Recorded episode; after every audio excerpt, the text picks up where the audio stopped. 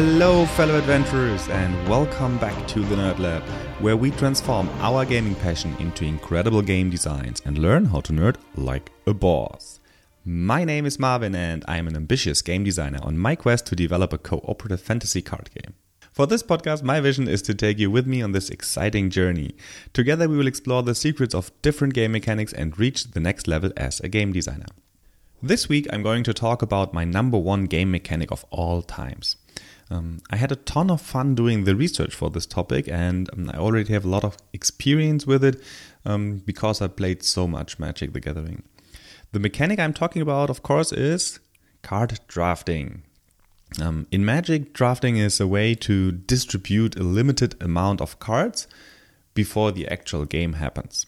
But nowadays, there are also a lot of games in which drafting really is the game without any other game after the drafting portion. In Magic, everyone opens a pack of 15 cards, picks one card um, for his or her deck, and then passes the rest to the next player. This is repeated until there are no cards left, and then the same procedure is done with the second and the third pack. Um, I think most other forms of card drafting go back to how it is done in Magic the Gathering, at least to some degree. And we will talk about those other games as well. Um, I, today, I really want to go deep into this topic. You will learn um, what drafting is, why it is the best mechanic of all times, and what it really can offer for you um, and your game. But I will also talk about some of the design challenges that come with card drafting and some possible solutions for them. Um, and once we have a clear picture of that we will go through a bunch of different drafting games um, and try to identify how they use the mechanic um, in their game design. Um, because a lot of these games added a new and nice little twist to the drafting mechanic, and um, maybe they um, are an inspiration for you as well. Okay, then let's start. Um, maybe we start by defining what card drafting actually is.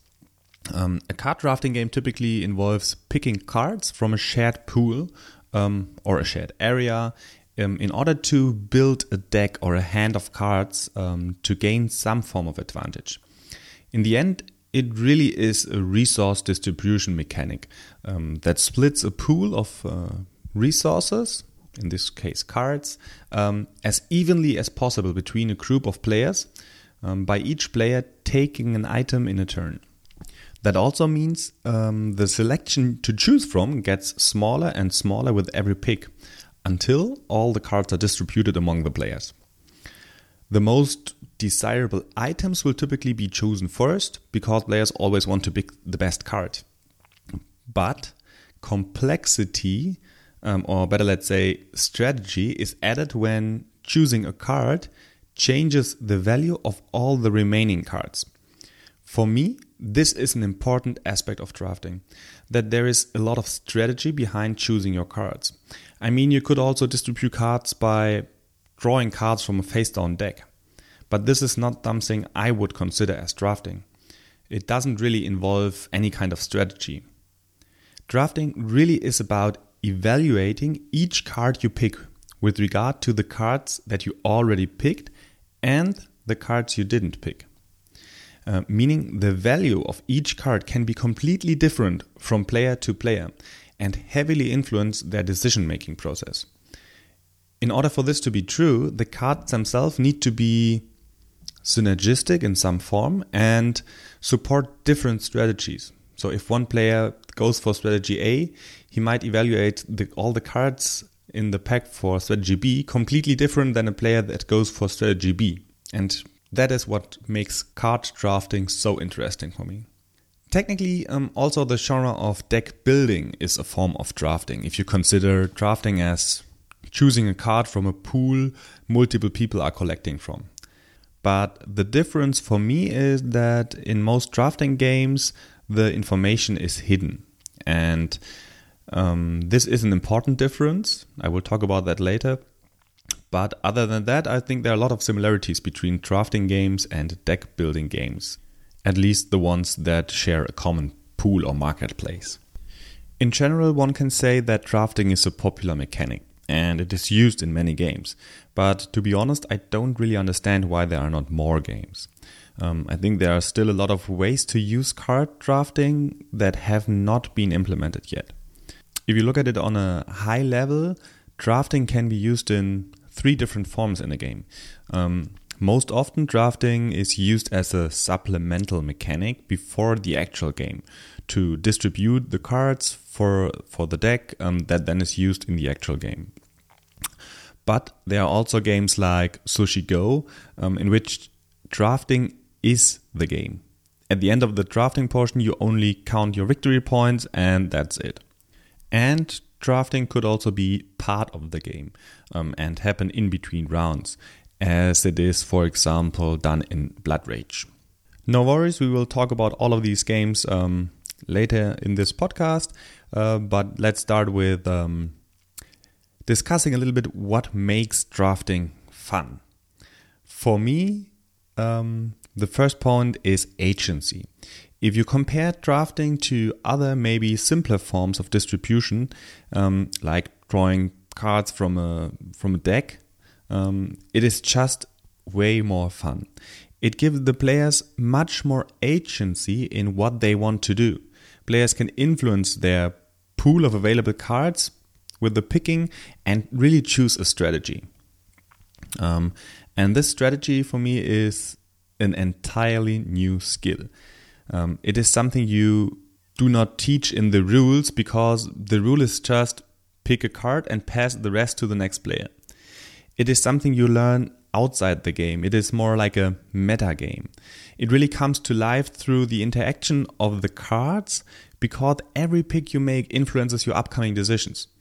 You might evaluate a certain card completely different during your first pick and your seventh pick, just because the card works so good with the cards you already have. And when you made your first pick, you didn't know you will have that cards. The result is um, a lot of fun by crafting interactions on the fly. You often have to adopt your strategy really on the fly because you do not get the cards you were actually looking for, or you got even better cards and have to change your strategy completely. This is a lot of fun, especially for the problem solver kind of people. Um, I will talk more about strategy in drafting in a minute. Um, but first, I want to mention a few other reasons why I think drafting is by far the best mechanic ever made. When you sit around a table with four to eight people and everyone opens a booster pack or gets some other form of limited hidden card pool, this immediately leads to a nice tension in the room because everyone is excited and hopes to open better card than the others. A few picks later, people start to speculate what the others are picking and try to mess with their plans. On an emotional and social level, there is a lot going on during a draft. Um, and the aspect that makes a draft interesting from a social perspective is the ability of one player's choice to affect what another player can choose. This has proven to be pretty interesting and compelling to players. A lot of fun also comes from the fact that there are hidden information. Everyone guesses what kind of strategy the other players have and what cards they will pick. And once the drafting is done, there is that surprise moment um, when people are revealing what was completely hidden before. It's a little bit like Christmas when everyone chose their presents. Um, from the viewpoint of a game designer, Another reason why drafting is a so great mechanic is because a draft is to some degree self correcting. What I mean by that is that it is easier to balance your card pool. If the card pool is generated randomly, there could be more, let's say, green cards in the pool uh, than black cards due to random distribution. This would typically cause a situation in which more players on the board are playing green. Uh, that's because people will adopt their strategy during a draft to the availability in the pool. And the same effect is true if the power level of the cards in one color, for example, is much higher than the power level of the cards in another color. People will adopt their strategy. Since everyone on the table gets exactly the same amount of first, second, and third picks, everyone has the same chances. The different power level of the cards is also distributed more equally than in other distribution methods.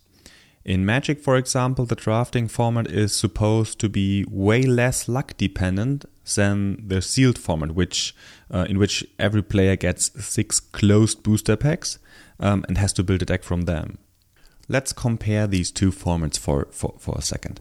Um, on one hand, we have a draft in which you get three packs um, of 15 cards each. So at the end, you will have 45 cards to build a deck. In the sealed pool, on the other side, you get six packs of 15 cards. So you have 90 cards available to build your deck. This is double the cards. So on a first glance, you would say the decks you build from a sealed pool should be uh, a way stronger than the decks you build from a drafting pool, just because you have access to so much more cards. But if you take a closer look, the opposite is actually the case. Um, so, for our example, let's say you draft with eight people. So, eight people are opening three packs each. This means there will be opened 24 packs on the table. And of course, you will not see every card from every pack because people are picking the cards, but you will see much more cards than in a sealed pool. And for example, every every pack has a rare, a very strong card. And um, if you open a sealed pool, you have six chances of getting a very strong card. And these strong cards need to be in the same color, they need to be synergistic and work together uh, very well. Um, so if you get these four, five, or six cards that work well together, you have a very strong sealed pool. But you were lucky. Um, in a draft, you have the potentially the chance to see 24 rare cards. So they will be picked at the first pick quite often, so you won't see all of them. But let's say in the second or third pack, um, the person passing to you opens a very strong card in green, but he is not playing green, or it is another strategy that he's not playing. The chances that he's going to pass this card to you are quite high. So you get access to way more different cards, um, which increases the overall quality of your pool at the end. And it's not only luck dependent as it is in sealed format. Uh, it really depends on your ability to read the table, to identify which colors are underpicked, which strategies are underpicked, um, and then focus on that strategy. If you are the only player picking one strategy on a tra- on a table, or the only player picking a color on a table, you will definitely get one of the strongest decks. No matter how lucky you are with uh, your first picks or the cards you open in your packs. If you would ask me why I love drafting so much, I would probably answer because of all the strategy that it adds to a game. Um, and I want to give you some examples of um, strategies um, and about the strategic complexity um, that is added through the hidden information and the mind games that result from it. So the first one I want to talk about is um, or our opportunity costs. Um, what is not the obvious in the beginning is that a draft adds a form of resource to the game. And this resource is the number of picks everyone has. Um, it is limited. And the cost of picking a card includes the opportunity cost of all the other cards you didn't pick. These kind of decisions can be tough, but it really often is about what you decide not to pick. Opportunity cost is another form of thinking. Um, most people only think about, oh, this card is very helpful for me, I pick that. Um, um, but thinking about the opportunity cost, so what does it mean that you do not pick all the other cards in the pack? Is something that only the more experienced players start to use to incorporate into their strategy. Um, it is one reason why drafting is so deep and complex. Um, you do not only have to think about your own hand, but also about what you pass to your next player. So, your thought process should always include all the other cards that are in the pack. Um, and let's say there is um, card X in the pack, which is a decent amount better than the next card from a power level perspective. That means um, your neighbor will most likely pick that card if you pass it to them. Um, And now you can use this information as a small little data point that you have to remember. If you then in a later pick see a card that has a great synergy with the first card, um, the card which you passed to your neighbor, you could pick that second card just to deny your opponent from getting it. This is a concept called hate picking. Um, and this adds a whole new layer of strategy and decision making to the game. Let's say, for example, you pick a very strong card for strategy A and pass a very strong card for strategy B. This means one of the neighbors you are passing to has a high chance of going into strategy B. If you decide to pick the card for strategy A, it comes with the opportunity cost that you probably can no longer play strategy B and hope for a good deck because chances are high that already another player plays that strategy. Um, if you now see in your next pick a very strong card, um, also for strategy B, what do you do? Do you change your strategy knowing that you might fight with your neighbor about the same cards? Or do you stick with strategy A and keep feeding him the good cards? Or do you just spend your pick to uh, hate pick from him um, and do not add any kind of value to your own deck? You could even try to be more strategic than that. You could use a concept called hook and cut. You could pass a very strong card in a certain strategy to your neighbor um, in one of the first picks to lure him into that strategy. But then you go into that strategy yourself and do not pass any more cards of that kind. This is called hook and cut, and um, this works in Magic because um, you pass the cards into different directions each round. So in the first pack, you uh, pass to your left, and in the second pack, you pass to, uh, to your right, and then again to your left.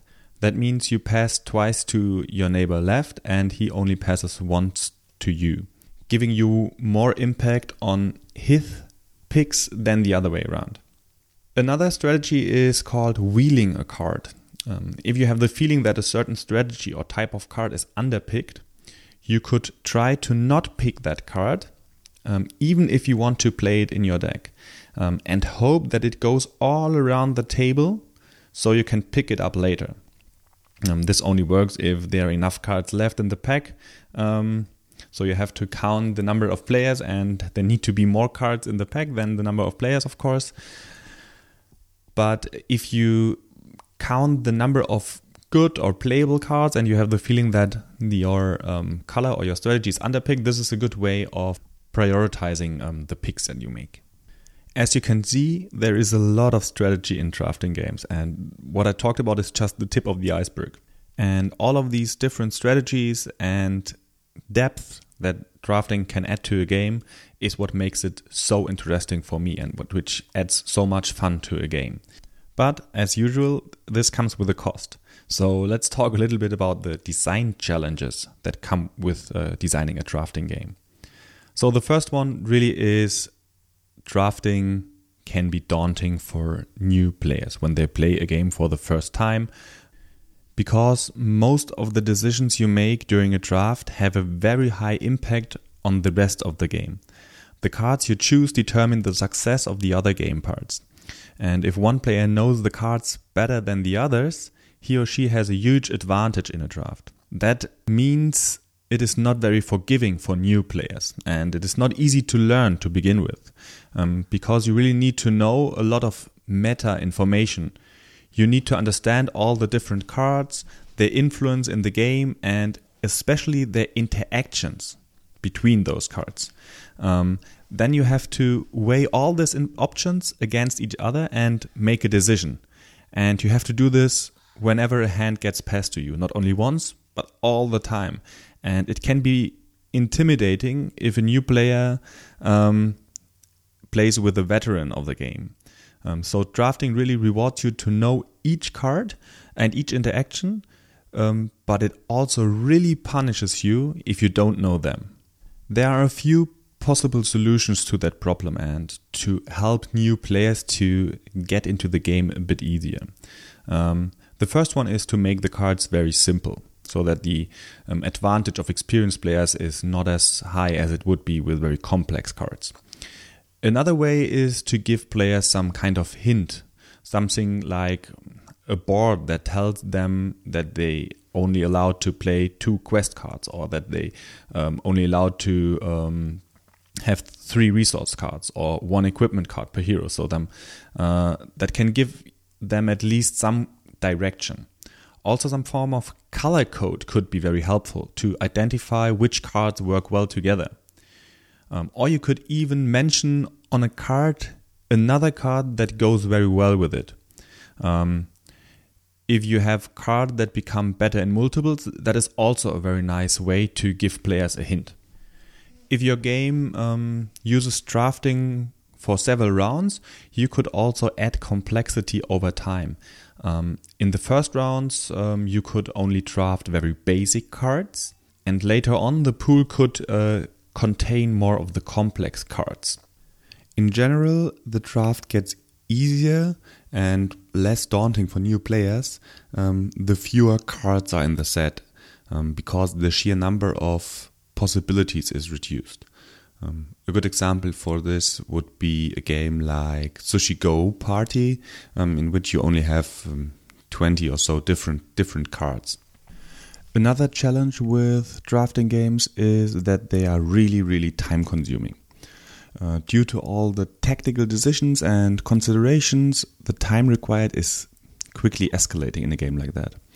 It simply takes more time than just dealing a hand of cards. I don't really have a good solution for that problem. Um, I mean, you could add some kind of timer, but that would increase the pressure for newer players even more. Um, Magic uses timers in their drafting tournaments, but this is on a professional level in which everyone is on an equal level and has um, a lot of experience with the cards and the format. And even those professionals sometimes struggle to make a decision under time pressure. On a casual level, typically a simple rule is enough to increase the pressure a little bit on the slowest drafter on the table. Um, the rule is that you are only allowed to look at the one pack that you've got. As soon as you have taken a card from it, you place the remaining cards next to you on the table and wait. Uh, only when all players have finished picking, you may take the next pack. So everybody has to wait on the slowest player. This increases the social pressure and then typically regulates itself quickly depending on the group. Another challenge is um, the low player count problem. For me, a draft is heavily dependent on um, hidden information. And when very few players are involved, the amount of unknown information decreases. With two players, for example, all information except the first pick is known. Because if you remember the cards in the pack and you can always um, see or identify which card is missing once you get the pack back. Um, also, the pool size is typically dependent on the player count, um, as you open a certain amount of packs per player. So this decreases that well. Um, and that means a draft loses a lot of its depth um, with fewer players, just because the card pool is smaller and the information is no longer as hidden as before. In Magic, the optimal player count, for example, is 8, and it doesn't really make sense to draft with less than four people. And this problem is not only true for Magic drafting, it's true for almost any drafting game. Um, but there are a lot of very, very interesting ideas um, how to overcome this problem and how to create two player drafting games. I will give some examples based on real games later, um, but most solutions require a massive change in the drafting method to work. But there is one exception, and that exception is um, a game called Bunny Kingdom, um, and it has a really nice way of modifying the drafting uh, method for two players. When you play with two players, each player gets an additional pack, and this pack is placed in front of him on the table face down. And every turn, when you draft, you also draw an extra card from that second pack and add it to the pack you just got passed. By this, you add the hidden information because there is always a new card that the other player does not know. And so it gets um, more difficult to remember all the cards in the pack. Um, and there is always one option um, of which you have no idea what the other player picked. I think this is uh, the easiest and maybe even one of the best hacks that I have seen um, for making a traditional draft work for two players. I will give some other examples later. I would like to give you some more examples of how cards or other items in a game could be distributed because drafting in the end is a distribution mechanic. Um, and some of these other forms of distribution could also be considered drafting as well. The idea I've talked about the most so far is passing a pack of cards. This is what we talked about. You take a card from a pack of cards and pass the rest to the next player. This is used in many drafting games, for example, in Magic, in Sushi Go, and Seven Wonders. Uh, but another option would be to um, take the cards from a display. This is how most deck building games work. So all the resources are placed on the table on some form of marketplace where they can be seen by all the players. And then players can take cards from that display in a certain order. Uh, the difference is that the information is no longer hidden. Hmm, often you somehow have to pay to take certain cards or to take cards from a certain spot. Um, or even some form of auctions can be added to the distribution method here. I really like that uh, way of distributing cards, um, but it's not what we are focusing on today. Another way of using hidden information is to draw more than one card from a hidden pile of cards and then choose only one of them to keep. The remaining cards could uh, be given to the opponent directly or could go back to the pool or could be removed from the game completely. In that case, you could have one pile of cards that could be used by all the players to draft. And if it's a player's turn, he or she draws, let's say, three cards, chooses one of one of them, and put the other two, um, or shuffles the other two in the in the pile of cards. The next option I wanted to talk about is I split, you choose. Um, this is another mechanic that I really, really like. Um, a player gets um, a certain number of cards, let's say five, um, and has to split them into two piles. Um, it, so it could be a pile of two and a pile of three, or it could be a pile of four and a pile of one. Um, and then the other player chooses one pile for himself to keep and the other player goes to the creator of the piles. And then the process is repeated, and the other player creates um, the split pool. By that, you have a really nice decision making process because you have to decide which cards go good together, um, and you maybe you put them in one pile because you hope you get the pile, or you put them in separate piles because you do not want uh, your opponent to have this strong combo. This is another way of uh, tactical decision making, which I really, really like. It is used in Magic the Gathering in some on some cards um, that are used during the real gameplay. One of those cards is called a Fact or Fiction, and this is also why this drafting method in Magic, if you use it for the entire draft potion, is called a Fact or Fiction draft. If you do a Fact or Fiction draft, you really have to consider two different tactical aspects. The first one is what do you want for your deck, and what does your opponent need for his deck. Therefore, it's very important to remember all the picks that your opponent made and try to identify early on what he's trying to do. Um, in order to be able to split the cards that are very relevant for his tactic um, between the two piles. So, I have now talked half an hour about all the strategic aspects of drafting and the challenges in the game and what I really love about drafting, but I did not really talk about all of the different games and how they implement the mechanic. And I think there is much more to say about that, and I really want to go deep into the analysis of these games. That's why I decided to do this in the next episode. In that episode, I will go through a bunch of different games and I will analyze their components. So, if they are used to draft cards, tiles, or tokens, and we'll also talk a little bit about what these components represent. Other criteria that I want to check in these games is um, if the pool is revealed, for example, or if the information is um, hidden or partly hidden, if you are able to um, know or predict what your opponent has picked. Um, I want to analyze the pool size and if the games um, use always the entire pool to draft or if they use only a subset of the entire pool to draft. And if the pool is drafted completely, so do you draft all of the cards that are in the pool or do you only draft some of them and discard the rest?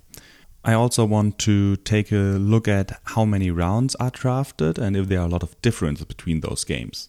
Um, and if there maybe are some kind of restrictions of the picks that the players are allowed to make. And I want, really want to go a little bit deeper into the different options of um, making drafting games two player compatible. And that's it for today's episode. I hope I was able to share and transfer a little bit of my passion for the drafting mechanic, and maybe you now consider making the next big drafting game. At least I would love to see more of these kind of games. Before you go, I wanted to invite you again to join our NerdLab Mastermind session. The first session was a great starting point. Um, we spoke for one and a half hours, um, and it was very great to see how much we all have in common. And um, I'm convinced that uh, within the group we can be a great resource for each other. We have scheduled the next meeting for September 17th um, at 9 p.m. Middle European summertime. For this session, um, everyone is preparing two things. The first one is an overview of um, his or her current project, so the others get a better understanding of it. And the second thing is that everyone committed to set a goal for himself or herself for the rest of the year.